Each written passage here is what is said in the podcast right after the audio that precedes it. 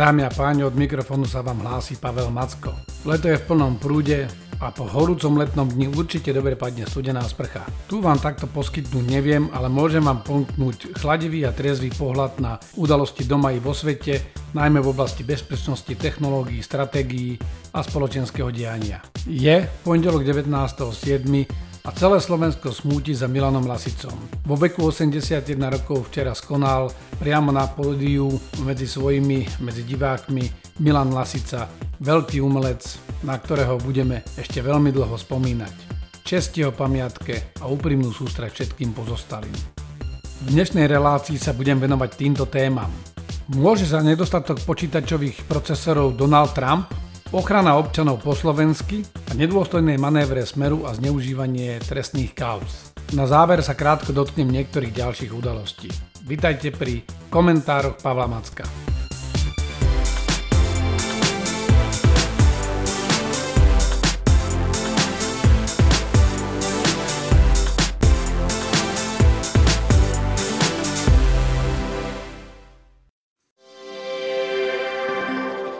Téma dňa. Aká je súvislosť medzi nedostatkom počítačových procesorov a Donaldom Trumpom? Myslím, že ste všetci zaregistrovali, že vo svete je nedostatok počítačových čipov. Prejavilo sa to vo viacerých oblastiach a najnovšie aj v nedostatku týchto procesorov pre automobilky, ktoré nemôžu kvôli tomu vyrábať a v podstate musia kvôli týmto malinkým súčiastkám ostaviť aj výrobu. Vo všeobecnosti panuje zhoda, že za nedostatkom týchto procesorov je vlastne narušenie všeobecných alebo globálnych logistických tokov v dôsledku pandémie COVID-19. Prvým takým faktorom je globálna preprava.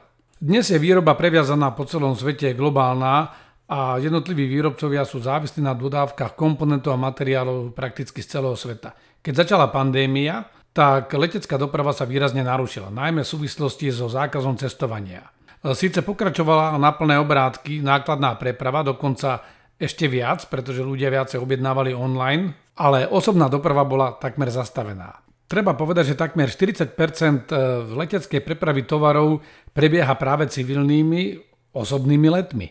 Po ich zastavení toto bol obrovský výpadok v globálnom logistickom reťazci. Druhou príčinou bol prudký náraz dopytu po počítačových čipoch nastala doba online. Nielen školy e, využívali online metódy, ale v podstate všetci ľudia prešli do online režimu. Mnohí počas e, lockdownov v rámci pandémie výrazným spôsobom zvýšili svoj dopyt po drobných elektronických zariadeniach, po online streamovacích službách a podobne. Spoločnosti ako Zoom rástli minulý rok o 700% a to už nebola žiadna malá spoločnosť, bola to zavedená spoločnosť, ktorá poskytovala platformu pre online komunikácie. Toto všetko spôsobilo obrovský náraz dopytu po elektronických zariadeniach a tie všetky, vrátania automobilov, využívajú počítačové čipy. Okrem narušených zásobovacích procesov a nedostatočných kapacít leteckej prepravy situáciu skomplikoval aj požiar v dvoch japonských továrniach na výrobu elektronických súčiastok. A nakoniec, keď prišla doba oživenia po čiastočnom opadnutí tej pandémie a po začatí očkovania, tak sa ešte výraznejšie zvýšil dopyt po elektronických súčiastkách a ten dopyt prerastol možnosti výrobcov a ich kapacity. K tomu však treba prirátať aj výrazné administratívne opatrenia, ktoré zaviedla ešte Trumpová administratíva v súvislosti s obchodnou vojnou s Čínou. Všetky tieto okolnosti mali dopad na celkový nedostatok procesorov na trhu a preto aj niektoré slovenské automobilky museli načas prerušiť výrobu. Nastala situácia, ktorá sa v anglosaskom kontexte nazýva perfect storm alebo perfektná búrka.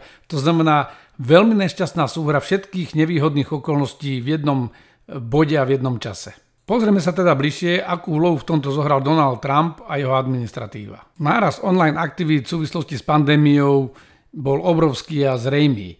Ale ešte pred samotnou pandémiou prezident Trump ešte v roku 2018 spustil procesy, ktoré situáciu zhoršili a tá kulminuje práve teraz.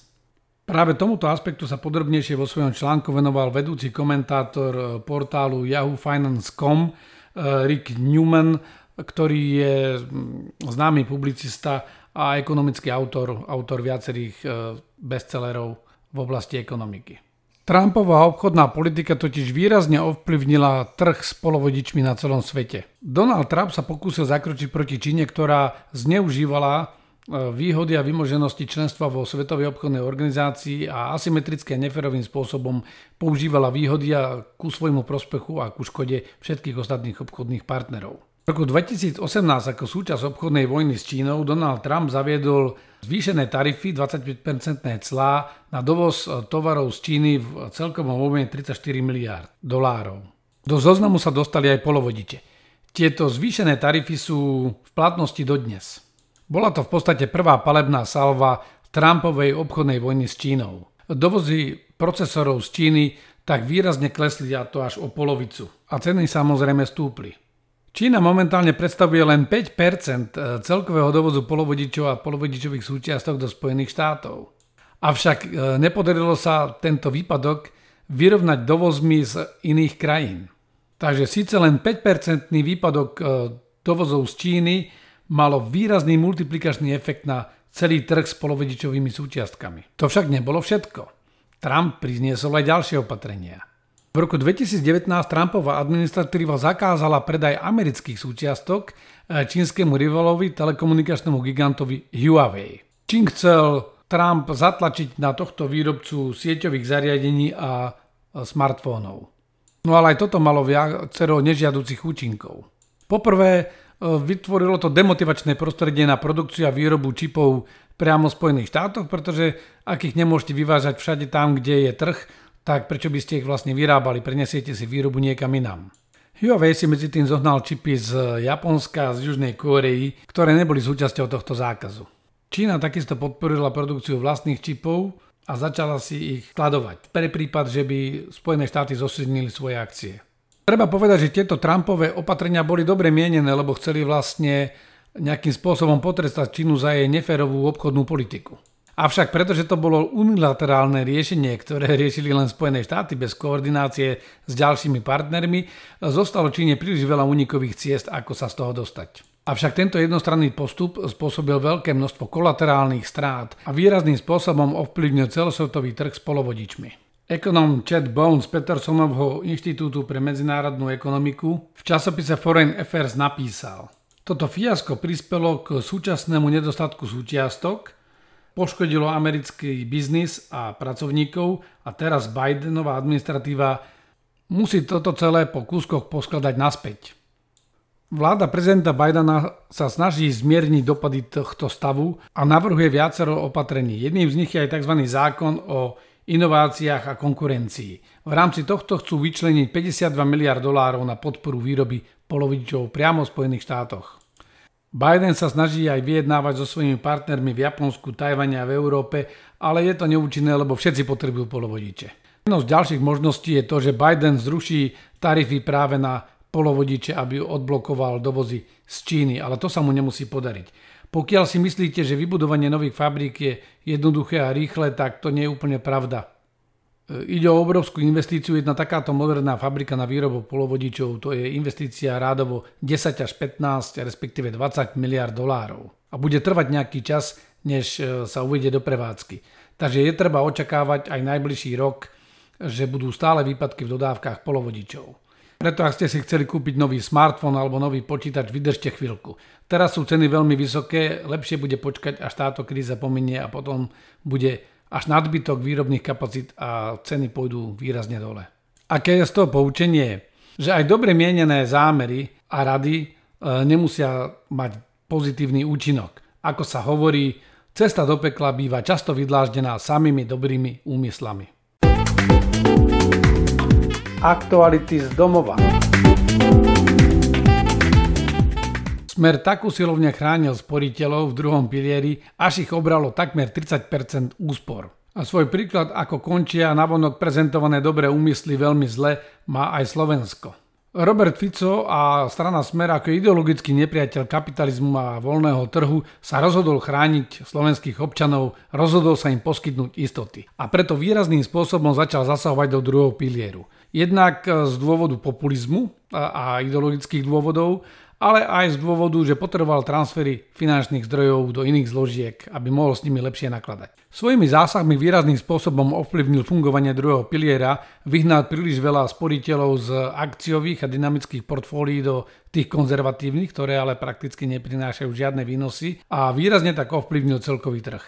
A práve v období, kedy sme zaznamenali historicky najväčší rast, prakticky celé 10 ročie od poslednej veľkej krízy, celosvetovo všetky trhy rástli, tak naši sporiteľia bohužiaľ sotva zarobili na správcovské poplatky týchto dôchodkových správcovských firiem. Analytici z výskumnej spoločnosti Oranžová obálka spočítali dva rôzne scenáre, pričom dospeli k záveru, že tieto opatrenia Roberta Fica a jeho vlády spôsobili našim sporiteľom v druhom pilieri výpadok až takmer 30 strát. To znamená, mohli mať o 30% vyššie úspory, ako v skutočnosti dosiahli.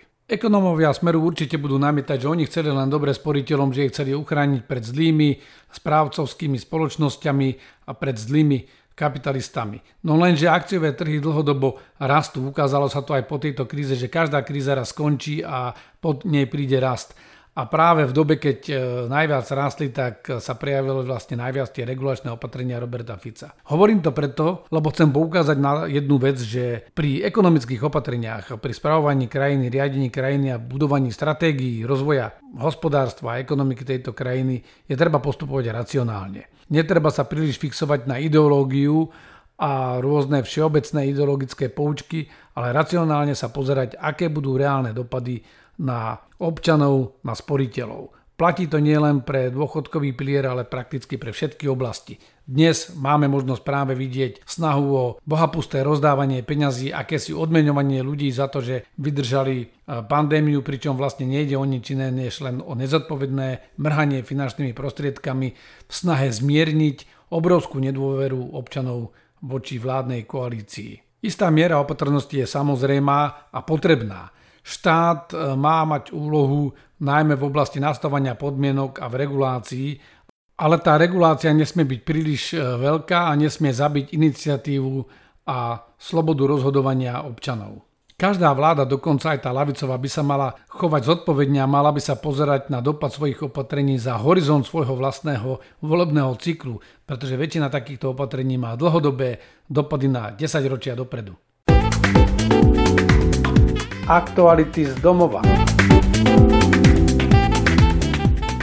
Na Slovensku už tretí rok pokračuje odhalovanie neuveriteľných korupčných schém rozsiahleho organizovaného zločinu a pripojenia mafie na politikov. Vyšetrovatelia sa dostávajú čoraz vyššie k špičkám tejto pyramídy. V tejto situácii strana Smer a Robert Fico sa snažia neustále spochybňovať e, celý postup orgánov činných v trestnom konaní a každý deň nás bombardujú prakticky neuveriteľnými tlačovými konferenciami a bombastickými vyhláseniami a mimoriadne agresívnym jazykom a rečami o mučení politických procesov a neviem čo ešte. Najnovšie do popredia vystúpila opäť kauza e, bývalého policajta Kučerku a jeho manželky e, prokurátorky Kučerkovej. Túto kauzu veľmi intenzívne zneužíval Robert Fico už na konci minulého roka.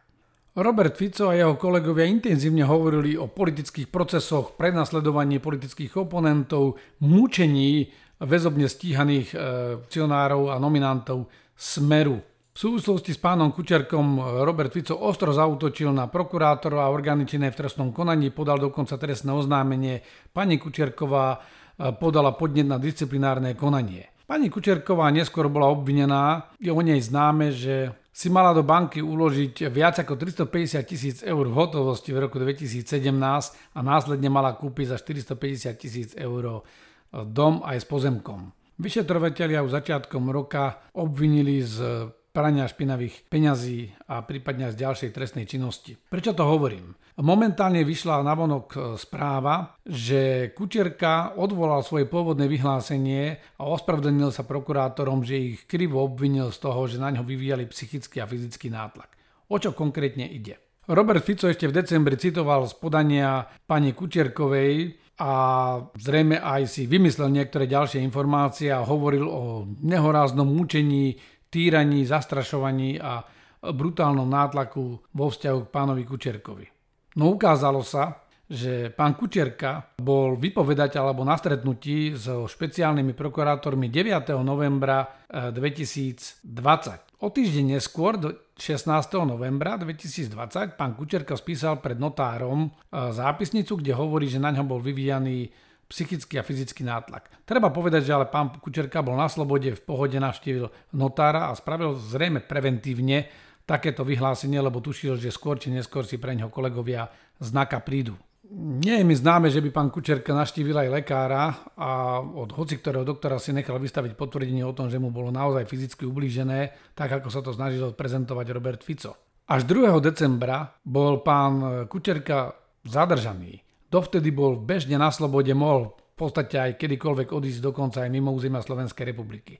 Zadržali ho až 2. decembra 2020 spolu s ďalšími podozrivými v kauze Judáš s výnimkou generála Lučanského, ktorý sa neskôr vrátil zo zahraničia, ale v čase tohto záťahu bol mimo územia Slovenskej republiky. Až následne bol pán Kučerka zobratý do väzby rozhodnutím súdu, to znamená niekedy v čase okolo 4. 5. decembra. Robert Fico, čítajúc práve z podania pani Kučerkovej, sa odvolával na vyhlásenie tohto pána Kučerku, a hovoril o mučení počas väzobného stíhania. No ale ako je z časovej osy jasné, tak vlastne citoval nič iné, než e, preventívne vyhlásenie spísané pred notárom pánom Kučerkom dávno predtým, než bol vôbec zadržaný. E, pán Kučerka sa ospravedlnil a bolo by na mieste, keby sa ospravedlnil aj Robert Fico. Minimálne by mohol povedať, že, že vychádzal z informácií, ktoré mal dostupné v tej dobe a že teda sa ospravedlňuje, lebo ich nesprávne vyhodnotil. No ale presný opak sa stal pravdou, pokračuje vo svojich tvrdeniach. Teraz zblúzni o tom, že aj to ospravedlnenie pána Kučerku vzniklo pod obrovským nátlakom a určite musí byť e, pod nejakým veľkým nátlakom alebo výmenou za nejaké ďalšie výhody. Nemôžeme to 100% vylúčiť, ale ďaleko pravdepodobnejšie, že opäť klamal Robert Fico tak ako vždy. Dokonca Robert Kaliňák hovorí verejne o mučení. Je to ten Robert Kaliňák, ktorý sa mlčky prizeral tomu, ako skutočne niekto uniesol z Nemecka vietnámskeho občana a cez Slovensko ho ďalej exportoval do Vietnamu a ktorému naozaj hrozí skutočné mučenie. Ale špieniť na vlastnú krajinu a rozprávať o mučení bez akéhokoľvek podkladu je od bývalého ministra vnútra, ktorého kedysi Robert Fico označoval za najlepšieho ministra vnútra, doslova nehoráznosť voči vlastnému štátu. Je to už len čistý prejav zúfalstva. Treba to vnímať ako taktiku, ktorej účelom je spochybniť úplne všetko a naznačuje, že zrejme títo páni majú strach, že jedného dňa by mohol prísť niekto aj k ním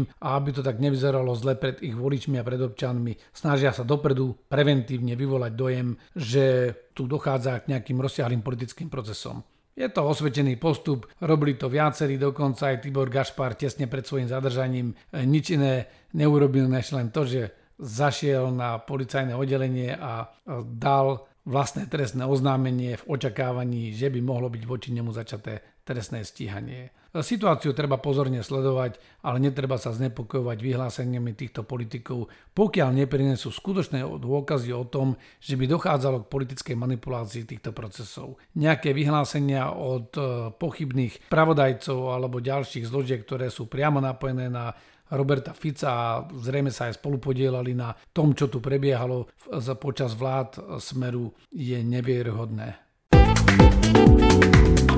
Aktuality z domova. Dámy a páni, to už sa blížime k záveru tejto relácie. Dovolte mi ešte letom svetom spomenúť niektoré ďalšie udalosti. Boris Kolár sa opäť vyhráža koalícii, že ukončí spoluprácu s touto vládnou koalíciou a vládnutie tejto vlády, pokiaľ mu nevyhovejú a neschvália jeho návrh na jednorazové odškodnenie občanov s minimálne jedným dieťaťom. Je to opäť ukážka toho, že táto vládna koalícia drží pokope už len populistickými opatreniami a jednotlivé strany sa predháňajú v opatreniach, ako si získať priazeň voličov a občanov, ktorí ale vo všeobecnosti majú veľkú nedôveru k tejto vláde. Koaliční partnery by si mali uvedomiť, že úlohou vládnutia je spravovať krajinu a naozaj sa pozerať, e, aké dopady budú mať ich kroky do budúcnosti. V situácii, keď sa potrebujeme pripraviť na tretiu vlnu pandémie, nie je vhodné otvárať takéto témy. Preto tému budem sledovať a uvidíme, ako sa to bude ďalej vyvíjať. Celé Slovensko je momentálne v zelenej zóne podľa pandemického plánu, ale situácia sa mení. Odborníci už poukazujú na zlom krivky a môžeme očakávať náraz počtu infekcií. Svet medzi tým straší delta variant. Veľká Británia síce uvoľnila od 19 všetky opatrenia, ale dnes už začali aj vládni predstavitelia opatrne hovoriť o tom, aby boli občania zodpovední, lebo tí sú ako utrhnutí z reťaze a snažia si užiť znovu nadobudnutú voľnosť. E, svetové trhy takisto reagujú na meniacu sa situáciu a hrozbu návratu delta variantu. Spojených štátoch dnes trhy začali hlboko v mínusoch práve v očakávaní nárastu počtu infekcií v dôsledku delta variantu a to aj napriek tomu, že prebieha výsledková sezóna a práve hospodárske výsledky za druhý rok zatiaľ ukazujú e, lepší než očakávaný rast a konsolidáciu ekonomiky. No ale ako to už chodí, trhy reagujú vždy s určitým časovým prstehom na možné problémy a momentálne vlastne opatrne ako keby vycúvávali z pozícií a preto aj zaznamenávame pokles trhov. Uvidíme, či toto bude dlhodobý trend alebo je to len taký výkyv na trhu. V každom prípade je treba byť opatrný a sledovať vývoj šírenia pandémie v nasledujúcich mesiacoch. No a na záver mi dovolte spomenúť kroky Branislava Zuriana, bývalého šéfa NAKA. Ten sa možno právom cíti dotknutý a ukrivdený, ale na druhej strane aj plne odhaluje svojimi krokmi a tým, ako sa snažil zbierať e, v podstate kompromitačné materiály na svojich kolegov a ako dnes zrazu všetko dehonestuje. Kroky Branislava Zuriana ukazujú vlastne v plnom rozsahovalo v plnej nahote charakter ľudí, ktorí sa pohybujú v našich bezpečnostných zložkách. Namiesto toho, aby veci riešil oficiálne v dobe, keď mal kompetenciu, zbieral kompromitujúce materiály a teraz ich postupne vyťahuje s kto vie akým zámerom.